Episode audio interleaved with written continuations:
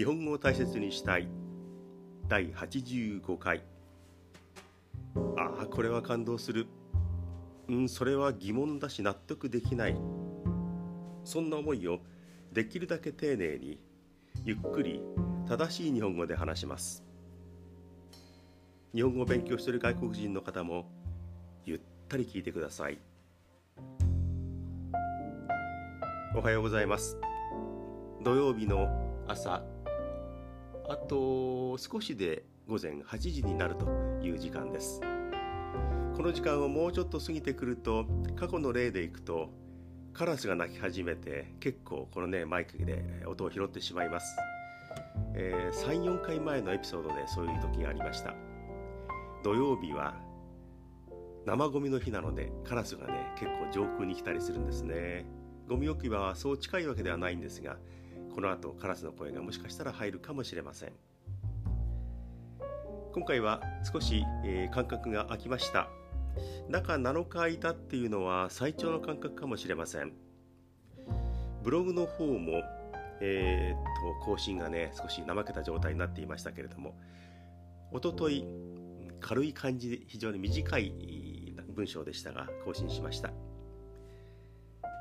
これだけ間隔が空けばあの新型コロナウイルスもう収束の傾向に入っているのかなピークを超えてというふうになるかなと思っていましたが全くそういうふうになっていないですね、えー、よく言われる表現で当たり前ですけれども出口が見えない状況でどんどん影響と被害が広がっています。あの横浜港に接岸されているあの豪華客船もそのまま、いろんな動きがあります。そして感染ルートが全然分かっていない感染者、えー、患者が出てうんどこからどういうふうにウイルスがやってきたのか分からない分からないことがたくさんあるので非常に不安になっているという状況ですね。えーと、80歳を超えた女性が亡くなったというニュースがありました。こういう話題はね、ポッドキャストには全然ふさわしくないんですが、高齢者が亡くなった。えー、あなんだやっぱりお年寄りは体力的に辛いのかなとも思ったんですが私などはもうね64になっているので、えー、本当にね自分のことも気をつけなければいけないしそうですね。この病気コロナウイルス早く収束の方に向かってほしいな、えー、この心配がなくなってほしいなというふうに思います。でねあのかなり前にも話題になりましたがオーストラリアの山火事の話。もう全然消えない。どんどんどんどんとあのオーストラリアの林森が消えているというニュースがありました。映像で見ましたがあの木の上で生活しているあのコアラですよね、えー、コアラも、うん、自分が生活している木が燃えてしまう。当然登れない。木から落ちる。そして地面が燃えている。コアラのあの体の毛に火がついている。それを助けている、えー、人の姿がね映像などであってああこれはね、えー、コアラは逃げることもできないしもう何万匹何万頭といういろんな動物も死んでいるそして森林も消えている、えー、びっくりしました。そしてようやくその山火事が消えたというニュースが入ってきたんですがあの大雨が降って山火事が消えたということであ自然の力でその火が消えてくれたんだ消えたんだと思ったんですがその大雨の影響で今度は洪水になって町が水に浸ってしまった水浸しになったという、えー、ニュースがありました。で火事は消えたけどその消した大雨で洪水が起きてしまう、えー、なんとなくね地球を大丈夫かっていう気がします。あのまあ、言うなれば表現が非常に悪いなとは思いますがあのやけどの手当てをしていたらでどんどんどんどん冷やしていたら今度はその冷やしすぎで凍傷になってしまったみたいなもので、えーね、悪い方悪い方にああそうなってしまうのかっていうことですよね、えー、オーストラリアの山火事鎮火したけれどもそうなったというのはびっくりしました。ねアマゾンのブラジルの熱帯雨林もどんどんどんどん火事で、えー、その面積が減っているというニュースもありました。なんかねいきなり、うん、悲観的なあまり良くない話題で入ってしまっていますがもうちょっと喋ります。あの南極の気温が20度を超えたというニュース報道が昨日あたり、えー、ネットに載っていました。南極の気温が20度を超える。そんなことってあるのかなと思いますよね。当然氷も溶けてしまう。いろんな影響がありそうですね。ペンギンの数もかなり減っているという情報もありました。何かが大きく変わろうとしているそんな時期なのかなっていうふうにね、えー、悪い方悪い方に考えてしまうそんなニュースがこのところ、うん、どんどんどんどんと入ってきています。あのイラクの首都バグダッドそこにも、えー、雪が降ったという情報が入りました。うんバグダッドですよねあのイラク。あそこに100年でこの100年で2度目の積雪雪が降ったということです。あのイラクの方々はめったに見られない雪でとっても喜んでいるという報道もあったんですが、えー、バグダッドそのヤシの木が生えるようなところに雪が積もるあまりにおかしいなというふうな気がします、まあ、まあ、我々私が住んでいる日本などでは梅の時期に梅にこう雪がうっすらとかかるちょっと積もるっていうのはね粋な感じがして風情があります。桜が咲いている時にも雪が降ってそれがあの花隠しの雪といってねなかなか素敵な表現があるんですがせいぜい桜の木に雪ぐらいまでは受け入れることができるんですけれどもヤシの木に雪っていうのはあまりに変なことになってるなという気がします。あの前の回にかなり前にお伝えしましたが地球は46億歳だそうですがえーねなんとなくいろんなことが変わってきてそれがいろんなことが表面的に出始めている時期なのかなというふうにね思うところもあります。ねそんなことばっかり言って何も詳しくないのに何言ってんだっていう意見も頂戴しそうですけれどもあまりにえっという事件がというか出来事が多くて最近びっくりします。ということでらしくない話題はこの辺にしてガラッと話題を変えます。あの日本語は変わっているぞ変わってきていますよっていうお話を何度かしたことがあります。で私が、まあ、あの小学生時代中学校時代もうこれは50年前50数年前になってしまいます。で聞いていらっしゃる方は若い方が多いと思うんですがまだ当然生まれていなかった時期そういう時のお話。国語の授業がありますね。小学校で。当然国語の授業がある。その中で漢字を習います。よく覚えているのは基本の「基」という字。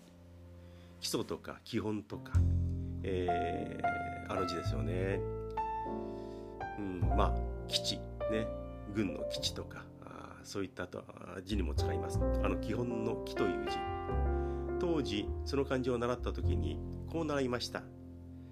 あの訓読みをすると基づくになります。その時、えー、木という字にひらがなくだけをつけて基づく。読み仮名は元図つに点々の図元図で送り仮名はくだけ。そういうふうに教科書に載っていました。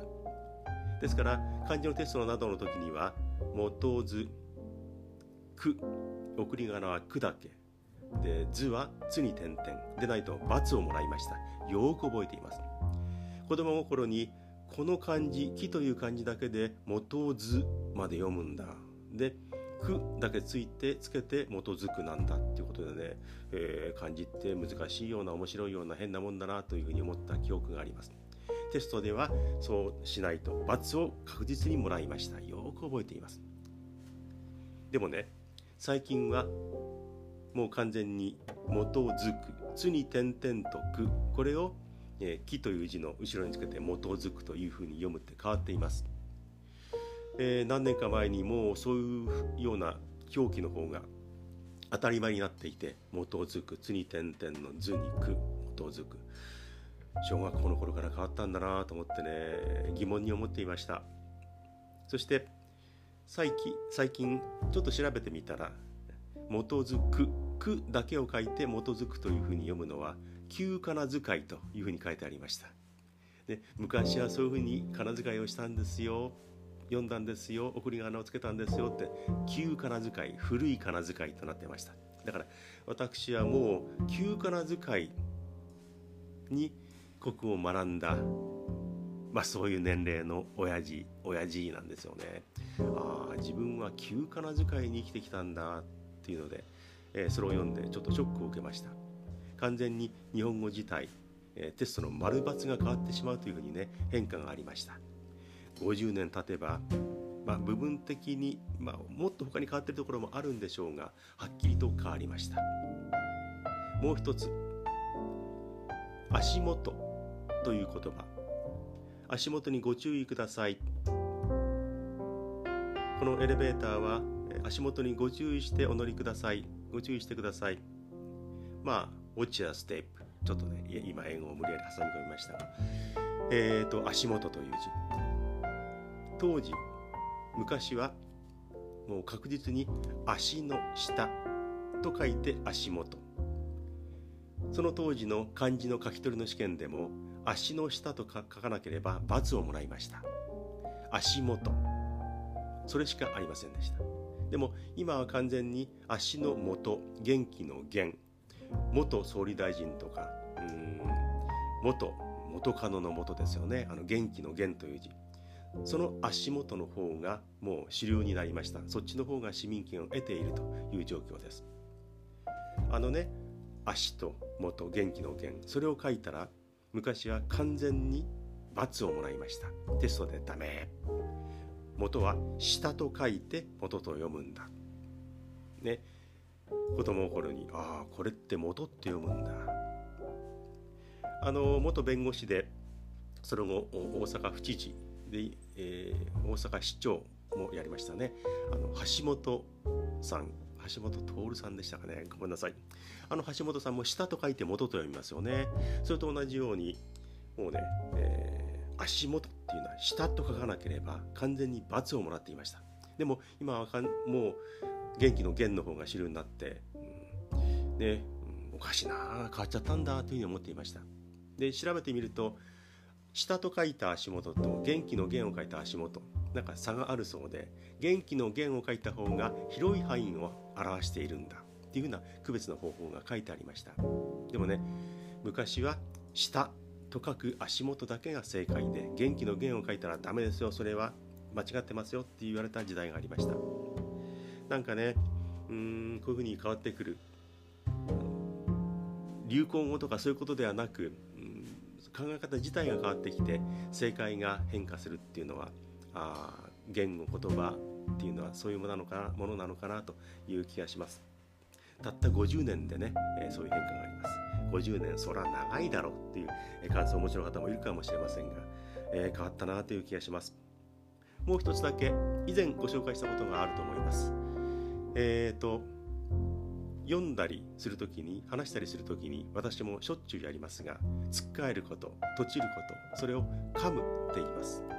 あ噛んじゃった。うまく読めなかった。焦っちゃっていろいろ話したいことがいっぱいあったんだけどやたら噛んじゃって噛み噛みだった。なんていうふうに言います。あのとちるつっかえるのを噛むと言いますよね。えー、まあ物を噛む。えー、えー、リンゴを噛む。それからえー、この仕事を俺にも一枚かましてくれよ。なんていうことでも噛むと言います。ででもこの「とちるつっかえる」の噛むついにあの国語のね万人とも言える広辞苑も載せました、えー、読む時につっかえたりとちったりすることを噛む確かえー、カムの意味の7番目ぐらいに登場しましたね。それを見て、ああ、広辞苑もそこまで来たか、噛むなんていう言葉はね、綺麗な響きじゃないなっっていうね。もちろん、あの物を噛むとか、歯を噛むとかっていうのを噛むは問題ないんですけど、つっかえることを噛むっていうのは、私は好きじゃないし嫌いです。20年ぐらい前にあのある芸人さんがしょっちゅうそれを使うようになってあ噛んじゃったあ今噛んじゃったよねって言い始めたのを聞いてこれはそんな風に広まらないだろうなと思ったら広辞苑この、うん、ね代表するような時点にも載ってしまうそういう時代になりました、うん、ちょっとねそんなに軽く乗っけるなよと個人的には思っています。はい。なんかね偉そうなことをまた喋りました。うんとねそんなこと知ってるっていうこともあったと思うんですけども皆さんからすれば昔の話じゃないかということかもしれないんですがこれだけ生きてくるとああ変わってしまうんだ残念だな。あ国語ってやっぱり変わるんだっていうふうにね、えー、いろんなことを考えます。いろんなことっていうのは変な言い方ですね。さてえー、本当にありがとうございます。今日は、うん、いろんな楽しいこと嬉しいことが重なりました。そうでないものもあるんですが、えー、でもね嬉しいです。このポッドキャストお気に入りに登録してくれた方が新しくまた、うん、いらっしゃいます。ありがとうございます。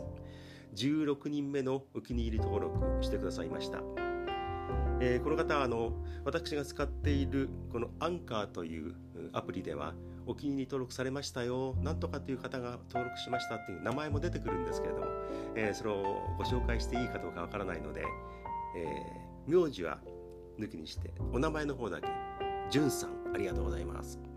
おそらくあのじゅんさんという読み方でいいと思うんですがお気に入り登録してくださいました。今後もよろしくお願いします。ねえ。とね16人目やりました。たった16人なんですが非常に嬉しい登録をいただきました。そして今度はメールの方頂戴しました。メールをくれたくださった5人目の方です。とこの方は名前を言っても大丈夫ですよっていうふうに答えをもらいましたのでご紹介します。といっても、まあ、本名ではなくて、えー、もちろんフルネームでもありませんと思います。ピータさんメールありがとうございました。いやね、本当ね、こういうメールっていうのは、こう、何とも言えない 喜びがあります。で、内容を読んでみると、これは日本語でね、丁寧に書いてくださいました。ピータさんは、えー、ブラジルの方です。そして、日本に来てもう10年が経っているという方です。えー、丁寧な日本語で、えー、メールをくださいました。初回からフォローしています。面白いですよ。というふうに書いてあったんですが、あのね、初回はね、一昨年の9月なんですが、今自分で初回とか2回目とか3回目聞いてみるとね、もうね、寒気がします。かっこ悪くて。初回のポッドキャストと、とにかく何が何だか分かりませんが、始めてみようと思います。始めなければ分からないこともたくさんありますから。というような感じでね、もう暗いし、何言ってるかよく分かんないし、なんだこれっていう初回なので、そこから聞いていただいているのは非常に嬉しいんですけれどあああれを聞かれていたのかと思うとねかなり恥ずかしい気がします。最近のしゃべりもこんな感じですが特に、えー、始めた頃もう訳が分からずやっていました。録音したものを消してしまったり、えー、BGM が変なことになってしまったりということはね、え、たくさんありました。でもね今後も、えー、ピータさん聞いてください。メールありがとうございました。そして今朝えー、この収録を始める前に、うん、パソコンを開いてみたら新しいメールが届いていました。6人目の、えー、メールを送ってくださった方です。ただねこの方は名前をご紹介していいかわからないので、うん、名前は今日はやめておきますが、うん、でね、えー、どこの国の方かわからないんですよね。名前はこういう読み方するのかなというふうになんとなく読めるんですけれども、えー、こういうメールいただきました。この方もね、日本語できちんと文章を打ってくださいました。あの、メールくださる方は、日本語というふうに、あの、決めなくて大丈夫です。もう何語でもいろんなソフトを使いながら、え翻訳ソフトを使いながら翻訳しますので、えー、日本語以外でも大丈夫です。で、この6人目の方は、えー、こう書いてありました。いつも聞いています。ありがとうございます。ちょっと文句があります。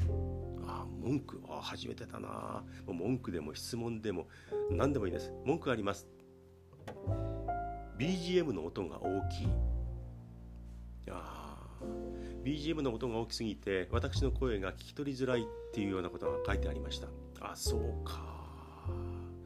実はこの BGM は、うん、当初はアコースティックギターの音をつけていたり、うん、何種類か試したことがありました。現在はピアノのスローな感じの BGM がついています。でそうかバランスが悪いんだな。それは申し訳ないと思うんですけどこれね実はアンカーというアプリにもともと入っているものでその中から、えー、まあ、何十曲何百曲までいってますかね。その中から選んでじゃあこの BGM をつけましょうっていうことでこれは配信しています。だからまず選ぶ選び変えることはできるんですが音のバランスについてはねもう完全にこのアプリ任せで声とのバランス強弱っていうのはね多分できないと思うのでこれは困ったなというねことで何か手立てを考えたいと思うんですけれどももう完全に BGM ポンとつけたらそれがもうアプリがやってくれることなので急に変えるうまくいくっていうのはちょっとあの難しそうなんですがでも、うん、なんかねいい点があったらというふうに考えます。あそうか。この曲についてはなんとなく良かったなと思ってこの音楽を使っているんですが強弱については、うん、ちょっとね申し訳ないなという気がします。少し手を考えたいと思うんですがこういうね文句がありますっていうものでも全く構わないのでまたよろしくお願いします、えー、お気に入り登録メール皆さん本当にありがとうございます。これからもよろしくお願いします。他の方々も、えー、大切 .japanese アットマーク gmail.com 大切のつは、えー、tsu の図になりますえどんなことでも構いません、えお待ちしております。よろしくお願いします。はい。今日もね、え冒頭から、そして、うん、ガラガラと話の内容が変わって20分を過ぎました。聞いてくれて本当にありがとうございます。ということで、今回はこの辺で失礼します。聞いてくれて、くどいですね。ありがとうございます。心から感謝します。では。to be c o n